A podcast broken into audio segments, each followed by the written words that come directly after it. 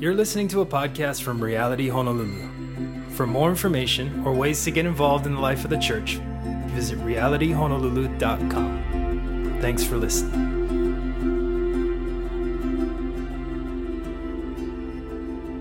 Good to be with you this morning. So grateful to have you join us this Sunday morning. My name is Riz, the pastor here at Reality Honolulu. If I have not yet met you, just thank you for joining us here this morning. A quick side note before we get into today is that if you weren't able to be here in person last week and have not yet either watched or listened to last week's Vision Sunday sermon, please go ahead and take 30 minutes this week, either in the car or however you watch or listen to sermons, to either watch or listen to it, especially for those who call like reality their home. Like if this is your church, last week's sermon was an important sermon to hear to make sure that we're all on the same page of what God is doing in our church. And really it was a reminder of who we are and who God, I think, wants us to be even more of as his church and as his body. And much of this year, we're going to try to live into that and kind of just look through that lens all year of really trying to pray all that in. And so please take some time to watch or listen and prayerfully consider what it means for you to personally be a part of what God's doing here at Reality Honolulu. But before we get into today, let me go ahead and pray for our time. God, thank you for what you are doing in our midst. Thank you for the ways in which you're leading us and providing and guiding and really using your body in so many different ways. And God, we're excited for this new year. We're excited about what you want to do with us today, how you want to speak through your word to us today in this place. And God, we just ask that you would have your way. We don't want to hold you back. We don't want to get in the way of what you want, but I pray that all of our hearts would be really receptive. Because God, this is your word. This is your spirit that is speaking today. And God, I pray that I would just be a mouthpiece and a vessel for you to speak to us as a people. We are so in need of you. We're so in need of you that we just say, God, have your way. Your will be done today. Your kingdom come. In Jesus' name, amen. Well, today is also an exciting day because today is the start of a new sermon series here at Reality entitled The Miracles of Jesus. Really excited to kind of jump into this. And for the next few months, leading all the way up to summer, each Sunday, with the exception of Palm Sunday and Easter coming up here, we'll highlight and teach a different miracle of Jesus recorded in the gospel accounts. Matthew, Mark, Luke, and John. We're gonna take and we're gonna look at the different ways, different things that Jesus did. Miracles ranging from when Jesus miraculously fed the crowd of 5,000 with a few loaves and a few fishes, to him walking on water, to him healing all kinds of different physical illnesses, to even raising Lazarus from the dead and more. And the intent behind doing this series, like why we're doing it, why we're camping out in this for a few months now, is that each week we would highlight these things that Jesus did, and specifically the people he did them to and the significance of these miracles, specifically like in the cultural context of the time. But the hope is that it would remind us and illuminate for us just how absolutely amazing Jesus is. Like every week we would be like, I cannot believe how incredible the person of Jesus is. And that not only that, but my hope is that it would reveal to us God's mercy and his grace and his love for humanity, especially the outcasts and the oppressed and the downtrodden of society. Because over and over and over, we're going to see that that's exactly who Jesus interacted with. Broke all the rules to go after those in most need. And my prayer, and I would love for you to join with me. We prayed this morning at our pre-service prayer this way. I'd love for you to join in and pray for us as a church this way also, is that each week, not only would we see how incredible our God is, but we would learn how the things things that we're reading really apply for us today, and how we too can walk out the way of Jesus, and how we treat others around us as well. That Jesus would be our model example, right? As disciples, as followers, that we would get like a window into the person of Jesus, and we would begin to emulate what he does to those around us. We would see people differently. We would treat them differently, and so on. I think it's going to be incredible. I'm really excited for what God wants to do in each of us over these next few months as we look at the person of Jesus. And the best thing is if you look at the four Gospels, Matthew, Mark, Luke, and John, which I encourage you to, if you aren't, on a Bible reading plan right now, or you need something to read, just jump in. That's where we're on Sundays. It'll only be good for you in many ways, but read them. Jump into Matthew, Mark, Luke, and John. And what you'll see is there's actually 37 specific miracles of Jesus recorded. I mean, there's more that he did, but like the big ones, And for us, from now until summer, we've selected 16 of these to highlight and study together. 37 would be a little long. I mean, it would be awesome, but it would take us to the fall. But God has other things in store for us come summer and come fall that I'm also excited about. But we've selected 16 to highlight, one per Sunday for 16 Sundays, getting a window into the person of Jesus. Are you excited? I'm excited. I'm excited to teach it and excited for us to go through it. So today, to start the series off, we're going to look at the very first miracle of Jesus we have recorded in John's Gospel. So if you have your Bible, if you could join with me, please turn to John chapter 2, verses 1 through 11. That's the text where we find this. If you don't have a Bible, there are some Bibles by each door as you walk in, those black tables between the two doors on either side or kind of around you, or you can share with someone next to you. I'll be reading out of the NLT translation for this one, but it'll also be on the screen for you if you have a different translation, and that throws you off a little bit. But this is what the account of Jesus in John 2 says. The next day, there was a wedding celebration in the village of Cana in Galilee. Jesus' mother was there, and Jesus and his disciples were also invited to the celebration. The wine supply ran out during the festivities, so Jesus' mother told him, "They have no more wine." And he said, "Dear woman, that's not our problem." Jesus replied, "My time has not yet come." But his mother told his servants, "Do whatever he tells you." Standing nearby, there were 6 stone water jars used for Jewish ceremonial washing. Each would hold 20 to 30 gallons. Jesus told the servants, "Fill the jars with water." When the jars had been filled, he said, "Now dip some out and take it to the master of ceremonies." So the servants followed his instructions. When the masters of ceremonies tasted the water that was now wine, not knowing where it had come from, though of course the servants knew, he called the bridegroom over. "A host always serves the best wine first," he said. "Then when everyone has had a lot to drink, he brings out the less expensive wine, but you've kept the best until now." Verse 11, be mindful of this one. This miraculous sign at Cana in Galilee was the first time Jesus revealed his glory, and his disciples believed in him. So I know that in some ways this can be like a weird miracle. Because even like you're like, "Wow, Jesus, you just made so much wine. Like the wine ran out, you just made 6 times 20, 6 times 30 gallons of wine." You're like, "Whoa, buddy." Right? Like, is this some kind of like party trick of Jesus at the wedding? Like, what are you doing? I don't know if you've ever read this or maybe you've thought it's weird. But right, it stands out a little bit. But I think there's a purpose to why it stands out a little bit as this first one. But what verse 11 does, what it alludes to, is that this miracle and all subsequent ones to follow, they all have a purpose. There's a reason why he would choose to do what he did in the way he did. It's not haphazard. Nothing is that God ever does. Again, this specific miracle at this wedding in Cana that we just read wasn't supposed to just be like Jesus showing off or trying to do some sleight of hand.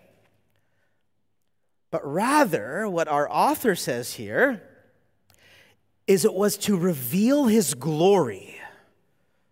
The purpose of him turning water into wine at this wedding in a very public manner was to reveal God's glory. And so, meaning, up to that time, right, if you think about the life of Jesus, up to that time, Jesus for 30 years, he's about 30 years old when this happens. For the first 30 years of his life, up to this time, he has been an obscure carpenter born of a really humble family. And he had not revealed yet his true nature, his true identity, and truly who he was. But what the gospel accounts are, if you're like, what are the gospels? Well, it's a window into eyewitness accounts of Jesus' teaching, his preaching, and through miracles and other acts, he shows Israel and in turn the world that he was actually the promised Messiah, the Son of God, God in the flesh. For 30 years, super obscure, carpenter, kind of under the radar, wasn't time yet.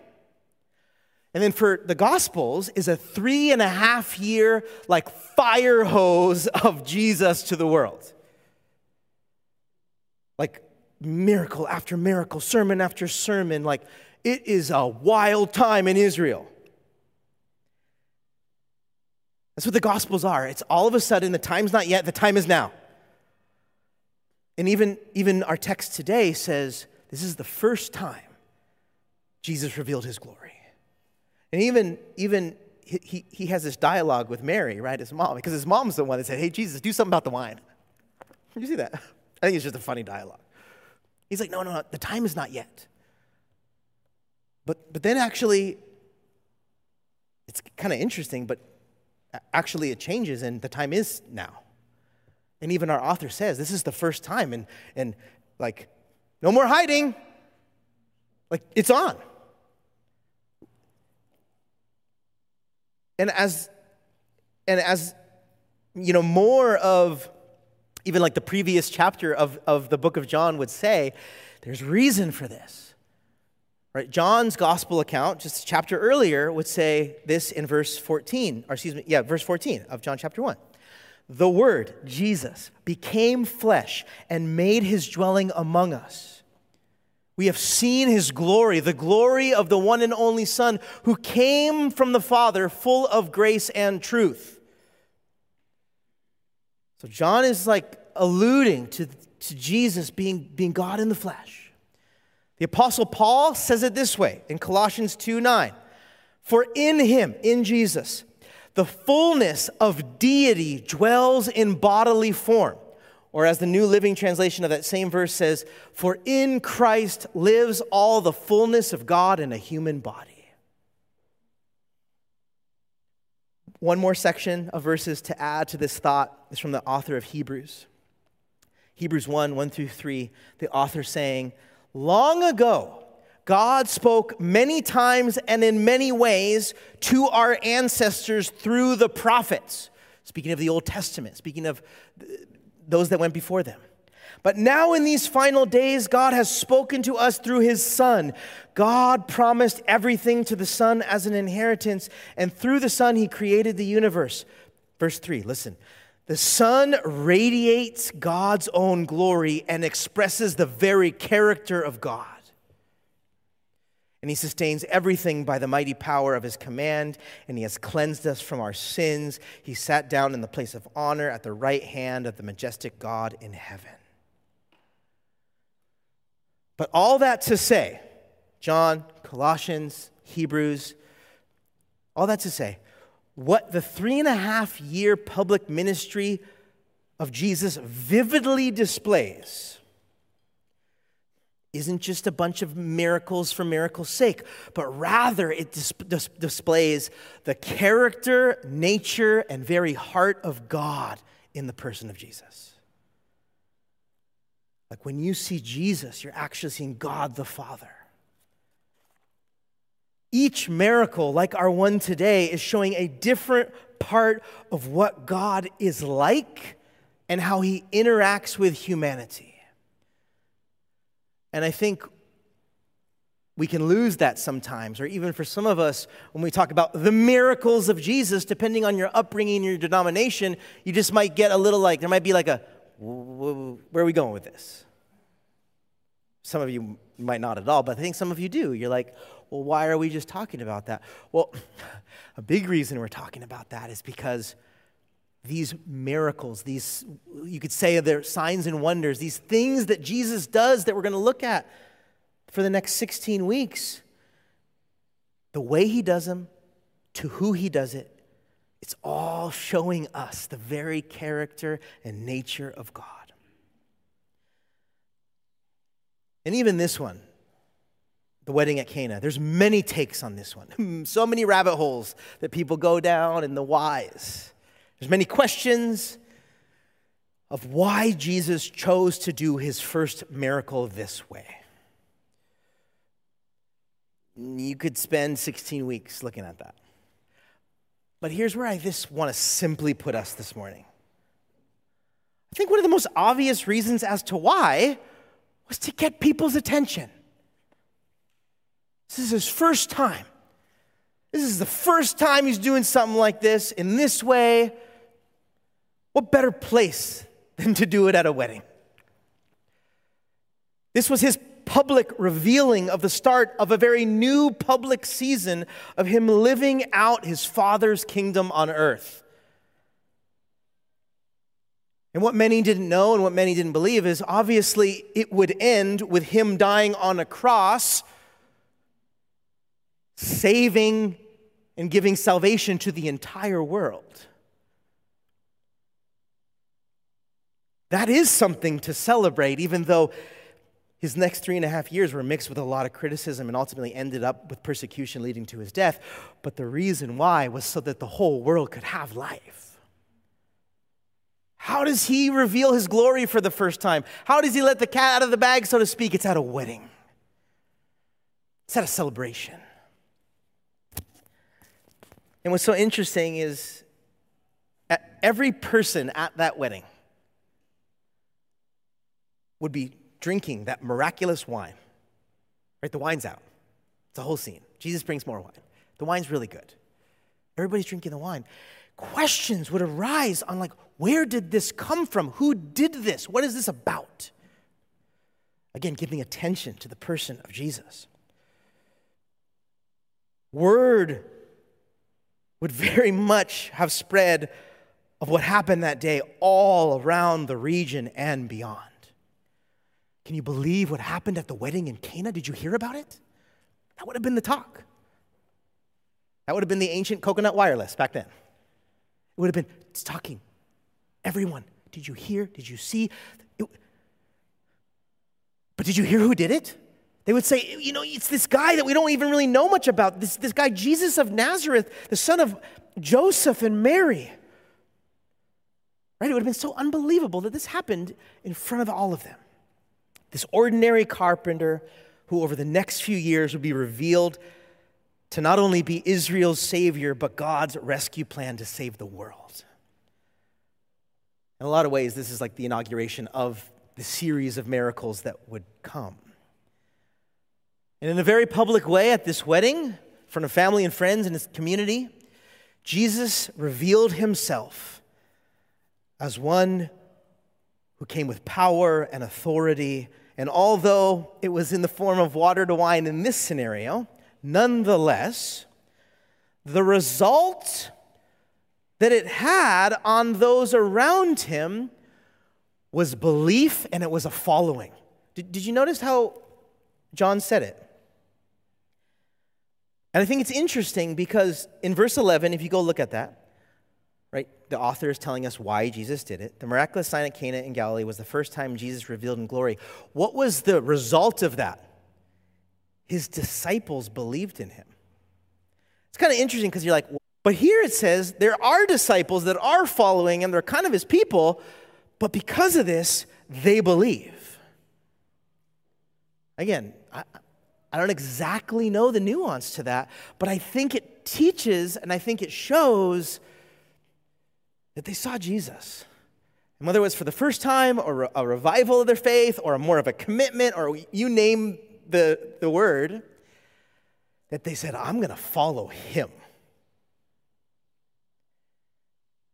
And whether it's for the first time or you've been a Christian for years upon years, I want to put that out there because I think Jesus is inviting us maybe into a deeper sense of belief and following him.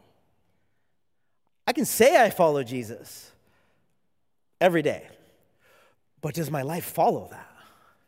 That's a whole nother thing.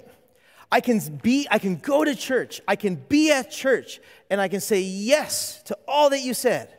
But what happens on Monday? What about that hard meeting on Wednesday? What about the person that's going to wrong you on Thursday? What about the thing that you wish happened on Friday and didn't happen? What about the guy that cuts you off next Saturday on the road? Right? That's where it's played out. That's where belief and trust and following the way of Jesus all plays out.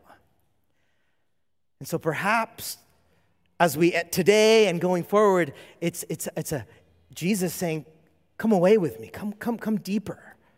Come know me more than maybe you ever have. And what's neat is we get to see him up close and personal the next 4 months. And so as we enter into another time of musical worship this morning, I want us to mark this moment right now as a new beginning in a new season of our church. Because it is.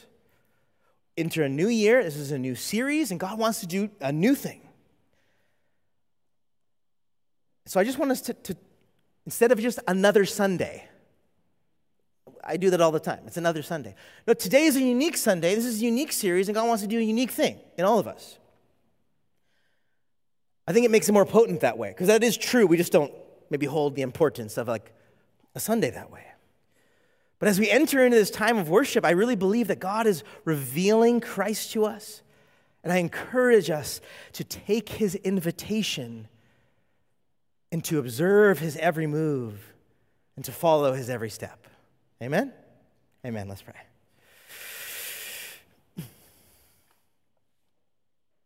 God, we thank you that you are a God that is very intentional with each of us. It's not a coincidence that any of us are here this morning. You made a way in your sovereignty for each of us to be here, for those of us online or listen later. Like, God, this is, you have this for us. And Lord, I pray for each of us. I know we're each in a different spot when it comes to our relationship with you. But instead of running and hiding and pushing you to the side, I pray that like we would invite you in and allow you to work and to speak and to have your way in us this morning. Thank you that you revealed yourself in that way, at that wedding, at that time. Thank you, God, that you sent your only son to come to show your character and nature to the world, and ultimately would die for each of us so that we would be with you. Thank you for this reminder this morning. Thank you for what you want to do now and in the coming weeks. Pray this in Jesus' name, amen. Church, I want to encourage you to